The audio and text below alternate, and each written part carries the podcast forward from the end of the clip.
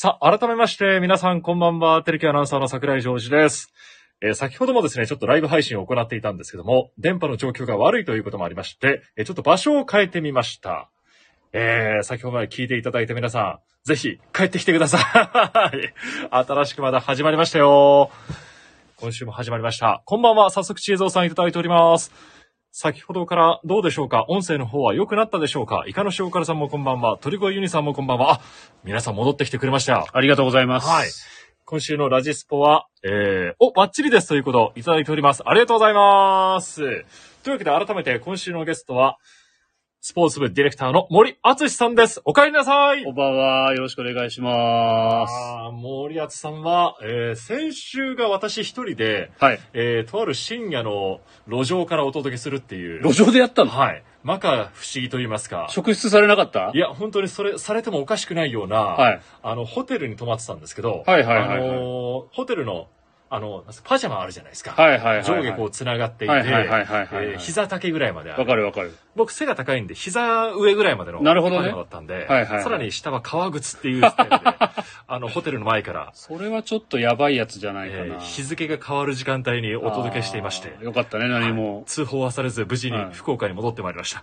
で、その前はちょっとアビスパのちょっと話を、笠井さん、はいサムネイル左下の笠井さんとですねお。届けしていまして、あずさん久しぶりですね。本当ですね、ええちょっとコロナ陽性食らってましたんで、僕は。おっと、そうでしたね。はい。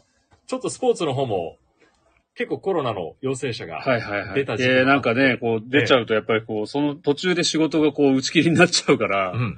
それをこう誰かに渡さなきゃいけなかったりしてね、結ええ構みんな大変な思いをさせちゃいましたけど、なんとかかんとか戻ってきました。改めて症状はどうだったですか？えーっとね、フルコースっていうのかな。あの、言われてるやつ、喉痛いとか、はい熱、熱ちゃんときっちり9度台いったし、えで、倦怠感、頭痛、え。うん。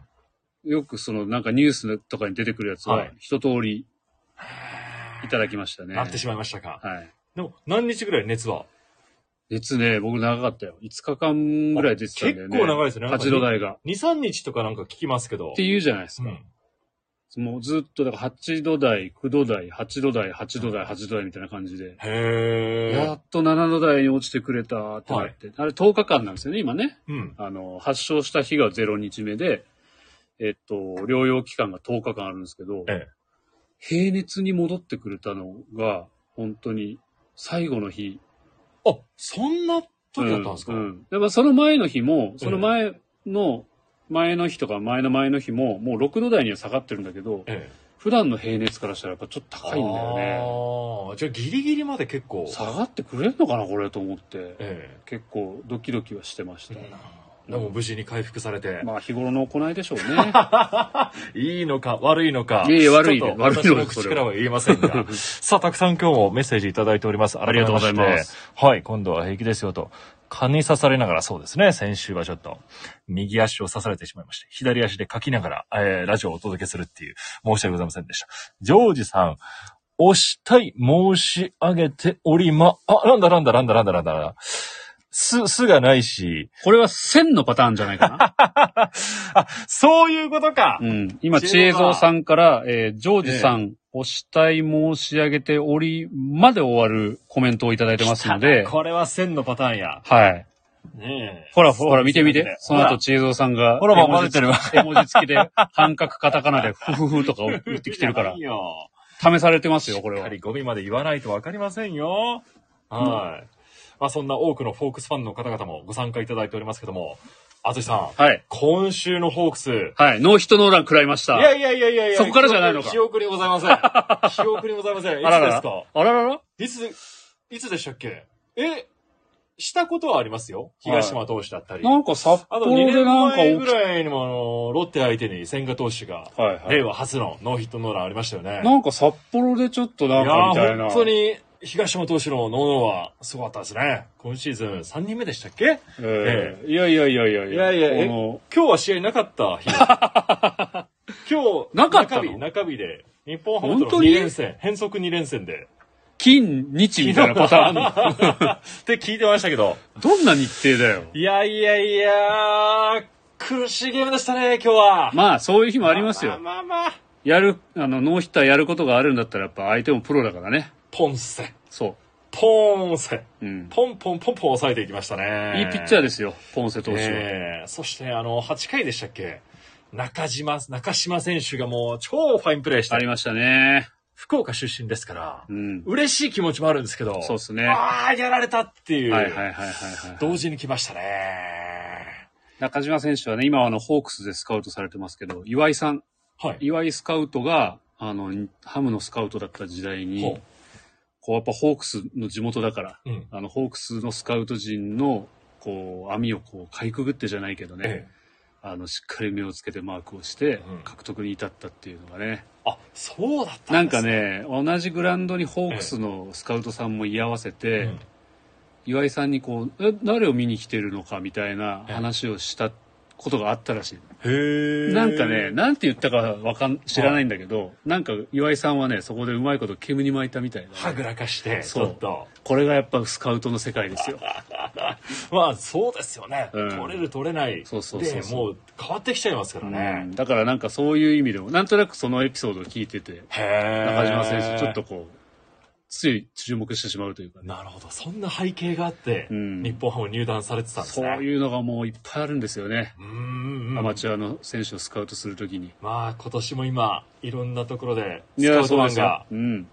ね、地を全国歩いたりしてそう、そうそう見て、そうそう。各12球団とうん争奪戦になるわけですね。やっぱコロナ禍でね、そういう視察したりするのも大変でしょうけど、まあ徐々にその規制の部分もね、2年前とか去年とかからは変わってきてそうですね。の中だけどね。で、今日のまあ、ポンセ選手、まあ、投手にノーノーを食らってしまいまして、はいえー今シーズン5人目の達成になったんですね、はい東野投手はいそうですねこれが、えー記録で言いますと82年ぶり。1940年以来。うん。まあ、すごいことですよ、これも。はい、はい。ただ、はホークスでい、うん。もっとすごい記録あるじゃないですか。はい、そうですね。83っていうのがあったね年ぶりのはい。球団新人2桁ホームラン、野村勇選手そうですよ。ノーノーを食らっても、5人誕生しても、この83年ぶりにはかなわないってことですかうら、ん。野村勇選手のはすごいっていうことうんでいいですか、まあもちろんこれはホークスのね、ホークス球団の中での記録だけども、いやでもやっぱりそのぐらいね、ずーっと変わらなかった。いろんなこう、ルーキーの人たちが入ってきて、やっぱ期待されてね、鳴り物入りで入ってきてるルーキーの人がいっぱいいるよ。うん。ドラ1とかでね。確かに。うん。でそういう人たちでも、やっぱり2桁ホームランっていうのは打てなかったんで、うん今年のこの特にね、あの、ピッチャーの成績がすごくノーヒットノーランの投手が多いっていうのもそうだし、まあこれはちょっとその一説ではあるけど、やっぱりそのボールのところ、はい。少しこう規格が変わったんじゃないかみたいな。うんまあルールは変わってないですよ。うんルールの中に収まるように、あの、あんま飛ばなくな、飛ばなくなったんじゃないかみたいなことも言われてます。うん。で、これは僕個人としても、なんとなくその、えー一つ、それを物語ってるんじゃないかなと思うのが、ええピッチャーライナーで負傷するピッチャーが減りましたよね、今年。おー、確かに言われてみれば。うん、去年までとか結構いたじゃない。ええ、まあ、日本ハムの噂は通したそうそうそうそうそうそう。あで、まあもちろんその、ピッチャーライナーで怪我する投手はいますよ。いますけど、あの、なんとなくピッチャーの反応速度の中に収まってるんじゃないかな、みたいな。大怪我する人が減ったなっていう印象で、うんうんうんで、実際そのピッチャーの成績も上がってる。防御率のいいピッチャーが増えている。っていう中で、そこで10本だから、うんこれはやっぱりすごいと思いますね、野村勇選手。うんだって今チーム内でも柳田選手の次ですからね。そうなんですよね。今ちょっとコロナで柳田選手離脱してますんで、今のチームで一番ホームラン放ってるの野村勇選手ですからね。そうですね。で、これはあの、皆さんね、ホークスファンの皆さんはもちろんご存知だと思いますけど、野村勇選手、常時スタメンで出ている選手ではないので、うんで、あの、本塁打率っていう成績っていうか指標があるんですよ。これ何かっていうと、ホームラン1本打つのに何打数かかってるかっていう数字があって、で、この時に、あの、手元の資料を見ると、その10本目ね、はい。打った時点で、13.2打席に、あ、2打数ええ ?13.2 打数に1本ホームラン打つらしいんですよ。ハイペースじゃないですか、これ。そう、ハイペース。で、これってまあ13.2打数がハイペースなのかどうなのか、まあ僕らはなんとなくね、ええわかるけど。で、じゃあ他の選手どうなのかって比べたら、野村勇選手よりも本塁打率のいい人、パリーグ、うんこの時点で、ちょっと最新のデータごめんなさい、あの、確認してないけど、その10本目打った時点で、西武の山川選手しかいません。え、パリーグには。え、一人しかいないですか？それしかいないです。へへえ、2位に、リーグ2位うん。すごっイサミちゃんよりも ハイペースで打ってるのは、山川選手しかいない。あの、ホームランを独走してる山川さんしか。そうです。へえ、それは知らなかったです。で、パリーグはそう。ええじゃあ12球セ団、セリーグも入れたらどうなの？って言ったら、イサミちゃんより上の選手は、はい、まあ一人わかるでしょ。村上さん。あ、そう。ただもう一人は村上選手のチームメイトのサンタナ。サンタナ選手入ってるんですか？サンタへえ。サンタナもちょっとその、なんとぜ、あの、打席数が多くないからね、まだね。ね。だから、えっ、と、12球団でも4番目のペースで4番ホームランを量産してるんですね。はあ、それはすごいペースだ。うん。となると、11号もじゃあそろそろっていう感じになるんですか？そうそうそうそう。ただね、やっぱこう、ええなんていうか、今コロナ禍で、あのー選手層がなかなかね、こう、キープするのが難しい中で、スタメンで使いたいっていうところがあるだろうけども、えーっと、シュート選手が今いないっていうチーム状況ですよね、コロナ感染で。で、あのー終盤の勝負どころのダイソーに残しておきたいっていう気持ちもわかるんですようん、。うん、うん、確かに。うん。もちろんいてほしい。そう、スタメンで試合に出たら、もちろん3打席、4打席ある。でその中でヒット1本打ったり、うんフォアボール出たりすれば、あの、塁に出て走ったりするチャンスがある。けど、それが勝負どころとは限らないし、うんあとは、えっと、前にランナーがいたら、単独で走れる状況じゃなくなるからね。だからそういう意味では、交代カードとして、ノーアウトランナー、一塁の時のファーストランナーになってほしいっていう気持ちもこれすごくわかるよね同点の終盤に。ね。大事なランナーとして。そうそうそう。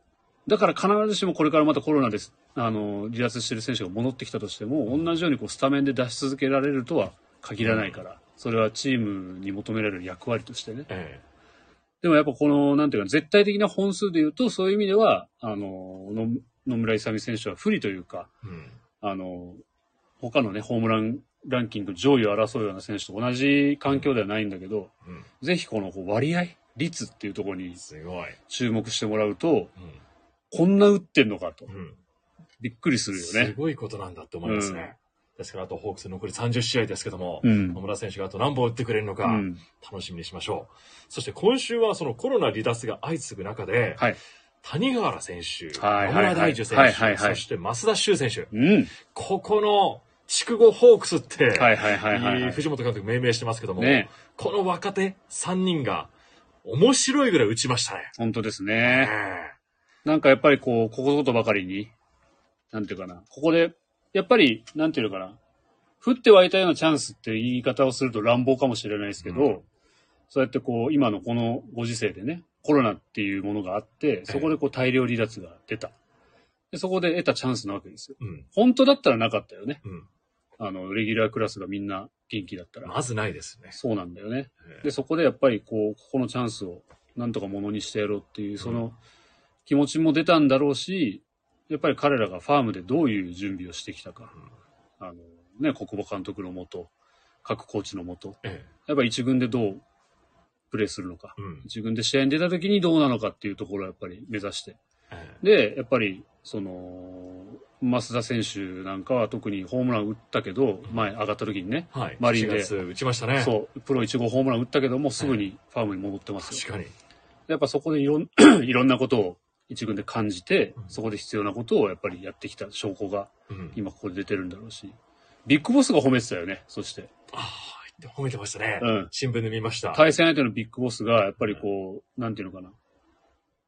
なんか余計なお世話かもしれないけど、うんなんかここで、こうあの、なん手放さないぞっていうぐらいの気持ちでやってほしいみたいな。ビッグボスはだから今その自分たちのチーム作りもそうなんだけど、あの、ファイターズも言うなれば、鎌ヶ谷ファイターズですよ。ああ、そうか。今年は。ええ、えファームとか、まあルーキーの子たちとかをね、たくさん使って戦力の整理をしてるところだから。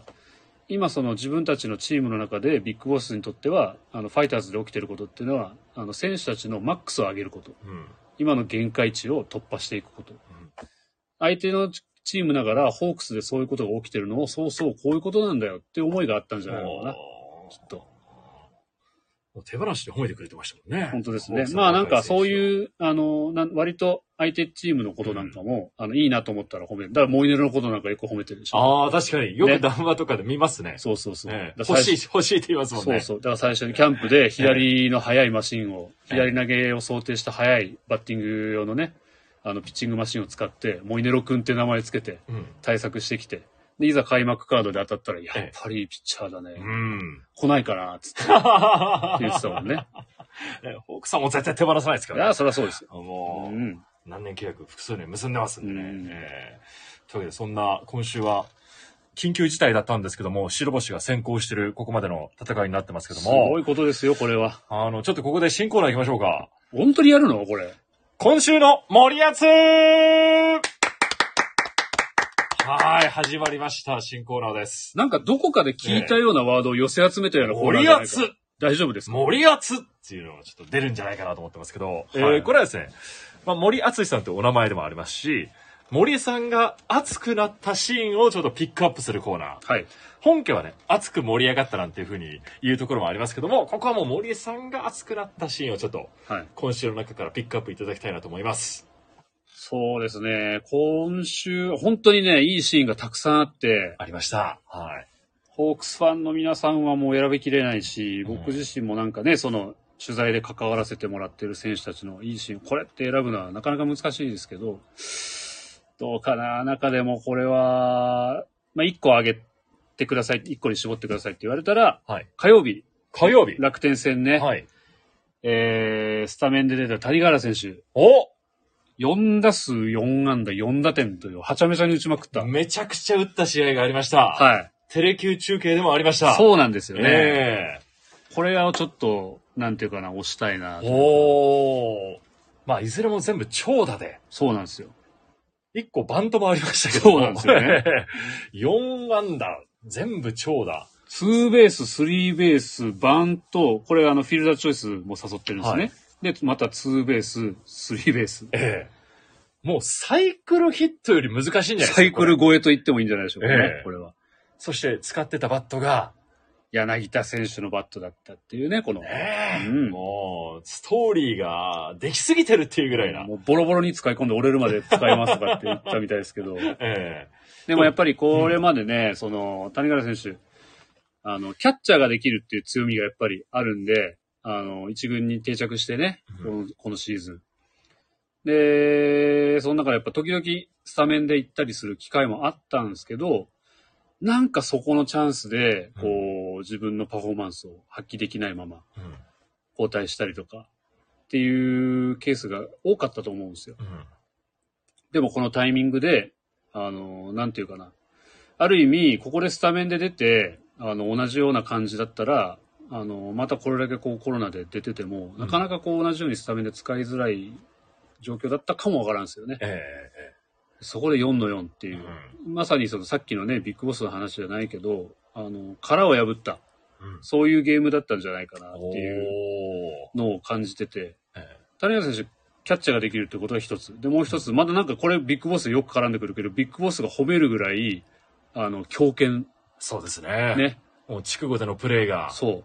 衝撃的な強肩を見せましたもんね。うん三塁へのライトからの送球。うんで、ライトから、やっぱりあの、ファーストランナーがサードを狙った時に、うんあの、サードでさせるっていう、うんあの、すごい爆型持ってるから、鬼型を。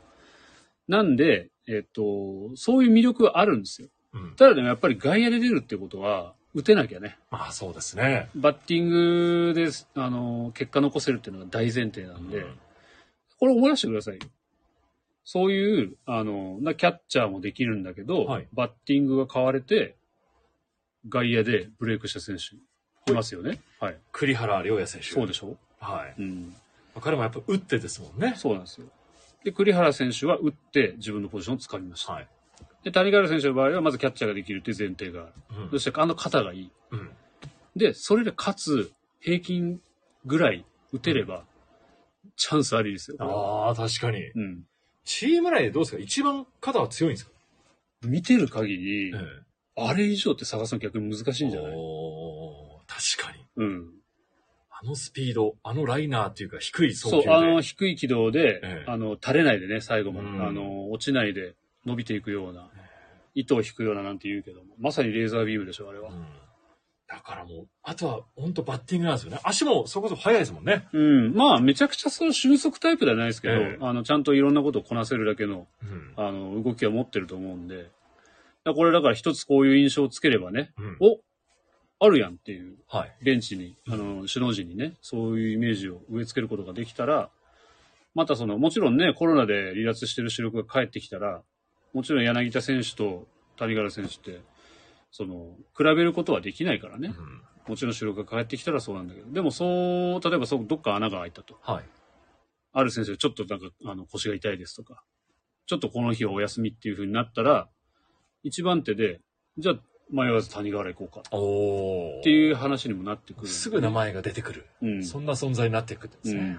あーで、それはもちろん、増田選手にも言えるしう、ん。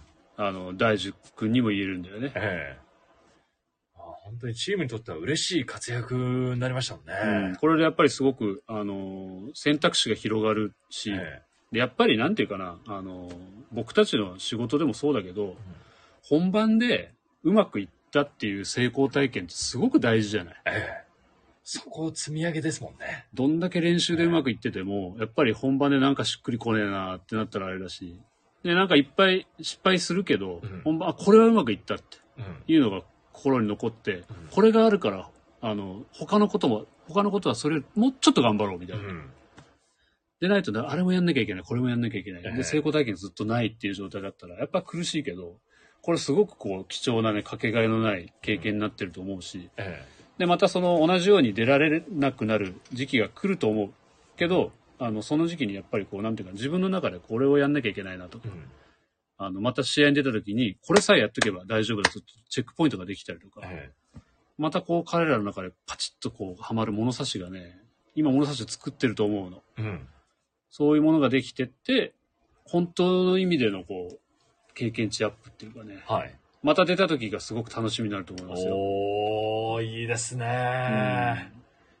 この接戦が続いている終盤戦に、ん。うん。これだけ出て、そうなんだよね。そう、あの、今、ジョージ君が言ってたように、はいこれがね、やっぱその、春先とかじゃないっていう、ね。そうなんですよね。もう、ゴールが見えてきて、ええこの、この今の順位で一喜一憂しているところで、うん。まあ、まだ先何、ね、何十試合あるまあ、から、30っ試合ぐらいありますけど、て言うんだけど、やっぱこの時点でこう、首位に上がったりとか、うん2位に下がったりとかってすごくこう、やっぱりみんな気になるから、うん。そういう中での経験ってすごくもう2倍、3倍のえシーズン序盤よりも、そういうものを今積み重ねていってるんじゃないかなと思いますえね。ええですからもう、この3兄弟のような、うん。この3人の活躍、うん特に今目立ってますんで、うんとですちねょ。っと明日以降も注目になってきますが、はい。明日のゲームですよ。はい淳さん。はい。千賀投手帰ってきます。いよいよ来ましたね。いよいよ来ます。まあもちろん、その、なんていうかな、あの、じゅゆっくりと、あの、なんていうかね、そういう療養明けの選手が、あの、踏むようなステップを、あの、十分に踏んできたってわけわけじゃないですよね、今回はそうですね。2軍で1試合ですか。うん。はいうんうんうん本当だったらもっと慎重にチェックしてもいいんだろうけども。まあ、その中で戻ってくるんで。うんまあ、それは本人も、あの、首脳陣も、あの、納得づくっていうか、うん。覚悟して送り出すわけですから。うん。あの、現エースのね、ピッチングを、ぜひ楽しみにしたいなと思いますけど。はい明日エースで勝てば、またカード勝ち越し。うんこの緊急事態で2カード連続の勝ち越しもなります。うんでもすごいよね。この間ファームで病み上がりで50何、ね、50後半出してたでしょ？そうですね、57でしたっけ、うんはい。どうなってんだろうね、最近の。わ どうしたらあんなすぐ戻戻せるんですかね？からんなぁ鷹の祭典ユニフォーム着てましたね。割と熱出てたんでしょ？だって、九度南3日ぐらい部で続いてっていう話でしたよね。うんで、熱が出ると、やっぱりその、なんていうかな、僕らもそうだけど、あの、筋力的にすごく難しいんですよ。うん。炎症が起きて、ボテーっと体がこう、なったような感じになって、でそこからなんか関節が緩むような感じもあるとかって聞きますよね、アスリートは。そこからまた戻していかなきゃいけないから、なんか、どうなってんだろうね、すごいですね。本当に。戻し方を教えてもらいたいぐらいですね。うんそして、えー今週は7連戦ありますので、月曜日もゲームがあって、はいはい。月曜日は、当初は和田投手が先発とそうそう。言われてましたが、うんちょっとまあコンディションなどいろいろ考えまして、はいはいはい。抹消に先日なりました。はいはいはい。で、今一軍に合流してきたのが、奥村投手。そう。月曜日投げるんじゃないかとねいうふうに言われております。うん。この間、本当になんていうかな、あの、たまたまね、あの、筑後の方撮影に行ってて、あの、リハビリ組でね、今はい調整してる選手たちの様子を撮影しに行ってる時に、奥の方でね、え奥村選手が、奥村投手がキャッチボールしてる姿があって、え。うん。ああ、まあほんとファームのローテで回ってね、腐らずにずーっとやってて、ちょうどね、いつだったかな、ナイターの試合で、はい。えっ、と、海野選手がマスクかぶった試合、うん。あの、ファームに落ちてすぐの試合でね、はい。で、完封したんだけど、おー。うんで、その時は、あのー海野選手はあのインサイドを使うっていうテーマが一個あって、もうそれこそね、ザ・ピッチング、へそういう感じえ。左右高低、うん。あの、内外を投げ分けて、あの、もうファームのね、あのーバッターだから、当然一軍の選手と単純に比較はできないですけど、うんマウンド支配してましたよ。ほー。うん。かっこいい。すごくいい表情で投げていたし、やっぱり、あのーなんていうかな、めちゃくちゃ球が速いわけじゃないから、えそういうもう本当に、あの、シュートとかも持ってるんだよね、確かえね。そうですね。右バッターのインサイドに食い込むような球も持ボってるし。ールを動かし動かしっていうタイプですもんね。うん、やっぱりその広く広くゾーンを使って投げるタイプの、なんか個人的にはあの球が速くてバンバーンっていう160キロとかでボーンって勝負するっていうピッチャーも見てて爽快感はあるんだけど、なんかこう外に緩い球を投げて次インサイド速い球見せてええ次どっち行くんだろうなみたいな。そういうなんかこう組み立ての妙みたいのがええこう見てて楽しいピッチャーそういうタイプの一人ですよね。確かに。おりゃーっていうタイプじゃないですもんね。そうなんですよね。そういう爽快感もあるよ、もちろん。ええプロだからね、ええそのもうとんでもない、とてつもない球威とかスピードを見せて、うわあ、すごいっていうのもっていうのもありますけど。あるし、でもだから100、もう160キロとか、もう皆さんもそうだし、僕らもそうだけど、目が慣れてしまってて、どうもスピードに対しては目が吠えてるかもしれないけど、そうじゃないところね、うん140キロ台の球の時にどういう勝負をするのか。ええこれこの間の、あの、この間じゃないや、この間ちょっとなんか、あの、いろいろあったけども、その前の時のバンド投手。えええええこれもザ・ピッチングだったね。え。おーカーブでそう3球使いながらっていう。いかに自分のストレートを速く見せるかっていうか。そうそう。まっすぐ自体の質もすごく良かったと思います。うん50キロぐらいはコンスタントに出てたから。そねこにかつやっぱりね、緩い球とかが混ざってくると、バッターは嫌なんですよ。ええ。こういうのはやっぱね、あの、奥村君、本当ぜひ、ハマってほしいな今年1年本当にやってきた、なんか、ええあの、まあ終わってないけどね、あの、ある意味集大成っていうか勝負のマウンドだと思うんで、うんここがね。プロ初勝利もかかっておりまうす。ん、なんかやっぱりし、すごくシビアで、本当はもっとたくさん、あの、一軍で、あの、力を試す舞台があってほしいけど、そうですねチーム事情的にもなかなかそうならなかったっていう時に、こう、一つ、奥村投手が頑張る姿を見たいし、なんていうかな、そういう、ちょっとね、大勝負に臨む男の姿っていうのをね、ぜひ目に焼き付けたいですよね。まあ、今回大阪での鷹の祭典ですけど、うん一応、ホームじゃないですか。はいはい。ということは、奥村投手の田園は流れるんですかね。流れるんじゃないですか？おー！あの曲ほど、なんか選手にぴったりな曲ってないなっていうぐらい、合ってますもんね。うん。やっぱりあそこからね、ええ見たいよね。あれ聞くとやっぱ、お来たなっていうのは思いますし、パパさんルーキーで、うん入ってきたわけじゃないですか。入ってきてね。今野村勇選手がパパさんルーキーではありますけども、ね入ってきて、下位の投手たちと同じ世代でうんうん入ってきて、やっぱり、その一軍のピッチャー陣、先発の顔ぶれって、今年あんまり変わってないよね。そうですね。で、それはもうある程度このメンバーで行くっていうのが固まってる中でやってるので、はいあの、もちろんその開幕当初ね、あの、正義君とか、はい松本君とかうんが、あの、アクシデントがあったじゃない。ローテ期待されてたピッチャー。ええでもそ直前で。うん。で、その後こう回り始めて、あの、正義君はちょっと時間かかって、で、松本君はもう中継ぎにはまるっていう形があったから、で、その後も先発陣の顔ぶれは変わんない。うんで、時々こうやっぱりなんていうかな、6番手あたりのピッチャーとかがこう入れ替わったりしてるんだけど、ファームでずっとさ、来る日も来る日も、夏の暑い日もさ、え先発ローでずっと回って、チャンスが来るや来ないかわからない。で、あれだけずっと続けてファームでやってたら、ないなって思うよ。普通の人だったら。そうですね。もうないのかもなって。ええ折れそうですもんね。うん。でも腐らないでやってきたから、このタイミングで先発できるんだよね。ホークスの雑草魂を、うん。ちょっと見せてもらいたいですね。だからこれはもう本当にね、ハッあのハッピーな結末を、あの、ぜひ期待したいし、うんでも、そんなに甘い世界じゃないからね。シビアな勝負のところだから。でもそこに臨む権利をね、彼は勝ち取ったんですよ。チケットを手にしたわけだから、今からこう、勝負を張りに行くね、奥村君の背中をみんなで見届けようじゃないか。なんとそのゲームは、テレキュー中継なではございません。んだよね これだけ熱く月曜日のゲームを話しましたけど、ええ違うチャンネルなのは大変、えー残念ではありますけども、まあでも心の中ではね。でもでも応援しましょうよね、もう。そうですよ。心一つに、うん。大阪、福岡、ホークスの発祥の地をはい。目指してみんなで応援していきましょう。日々のニュースもあるから。ええ。そして、皆さんからいっぱいコメントいただいておりましたよ。お森厚コーナー結構気に入ってもらってるんじゃないですか？本当ですか？ええ。早く、早くジョージの話振ってくれって思ったら皆さん言ってくださいね。ほら、あ、栗原路線っていう。あーなるほど谷なるほど原選手についても、知恵蔵さんからコメントいただいております。本当ですね。ええそして奥村投手、なんとか結果残して生き残ってほしいという鳥越ユニさんからもはい。メッセージいただいております。もちろん。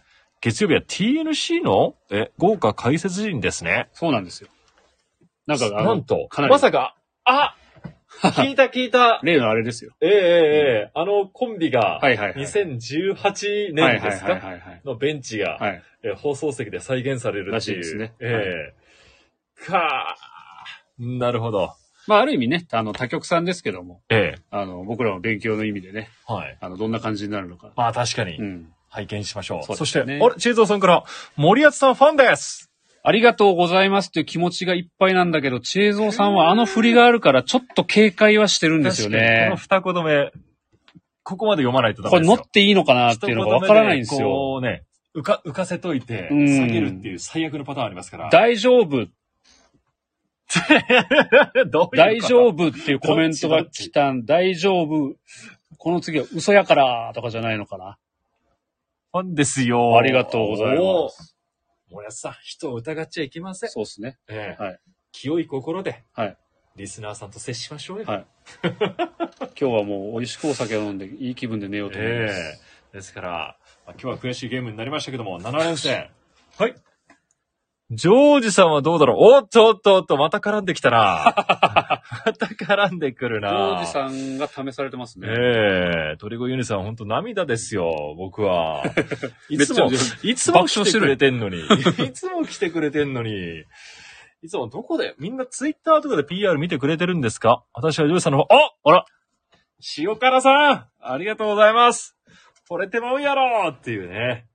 いいコメント、皆さんくださいます。こんな土曜日のゴールデンタイムに聞いていただいて本当に感謝感謝です。今日一番いい顔してますね、ジョージ君えーが。ホクホク顔で、はいえーマスクしてますけど、はいその下もほら、これ、チーズさん、私もとかなってるから。私もハテナハテナですからね。もうもうもうもう。いいんですよ。それでもそれでも聞いてくださってる方がいるっていうのははい本当に一番嬉しこういう、いことなんで。ちょっとなんかね、あのーえ うだうだ喋ってる、このコーナーにそうそうそうお付き。合いいただき。もう30分以上も喋ってるのに、はい。皆さん本当にありがとうございます。というわけで、次のテレキュー中継は9月6日になりますので、ちょっと先にはなりますけどもね。お楽しみにお待ちいただけたらと思います。森敦さんの回帰祝いとなった今回の回、どうも最後までご清聴いただきまして、ありがとうございます。森さんもこれからも、ぜひ、体調崩さず、はい。シーズン駆け抜けていきましょう。頑張りましょう、みんなはで。みんなで頑張っていきましょうそしてホークスの日本一に向けて応援していきましょうそれでは今週のラジオでファンスポこの辺りで失礼いたします。どうも皆さんありがとうございました。ありがとうございましたありがとうございました。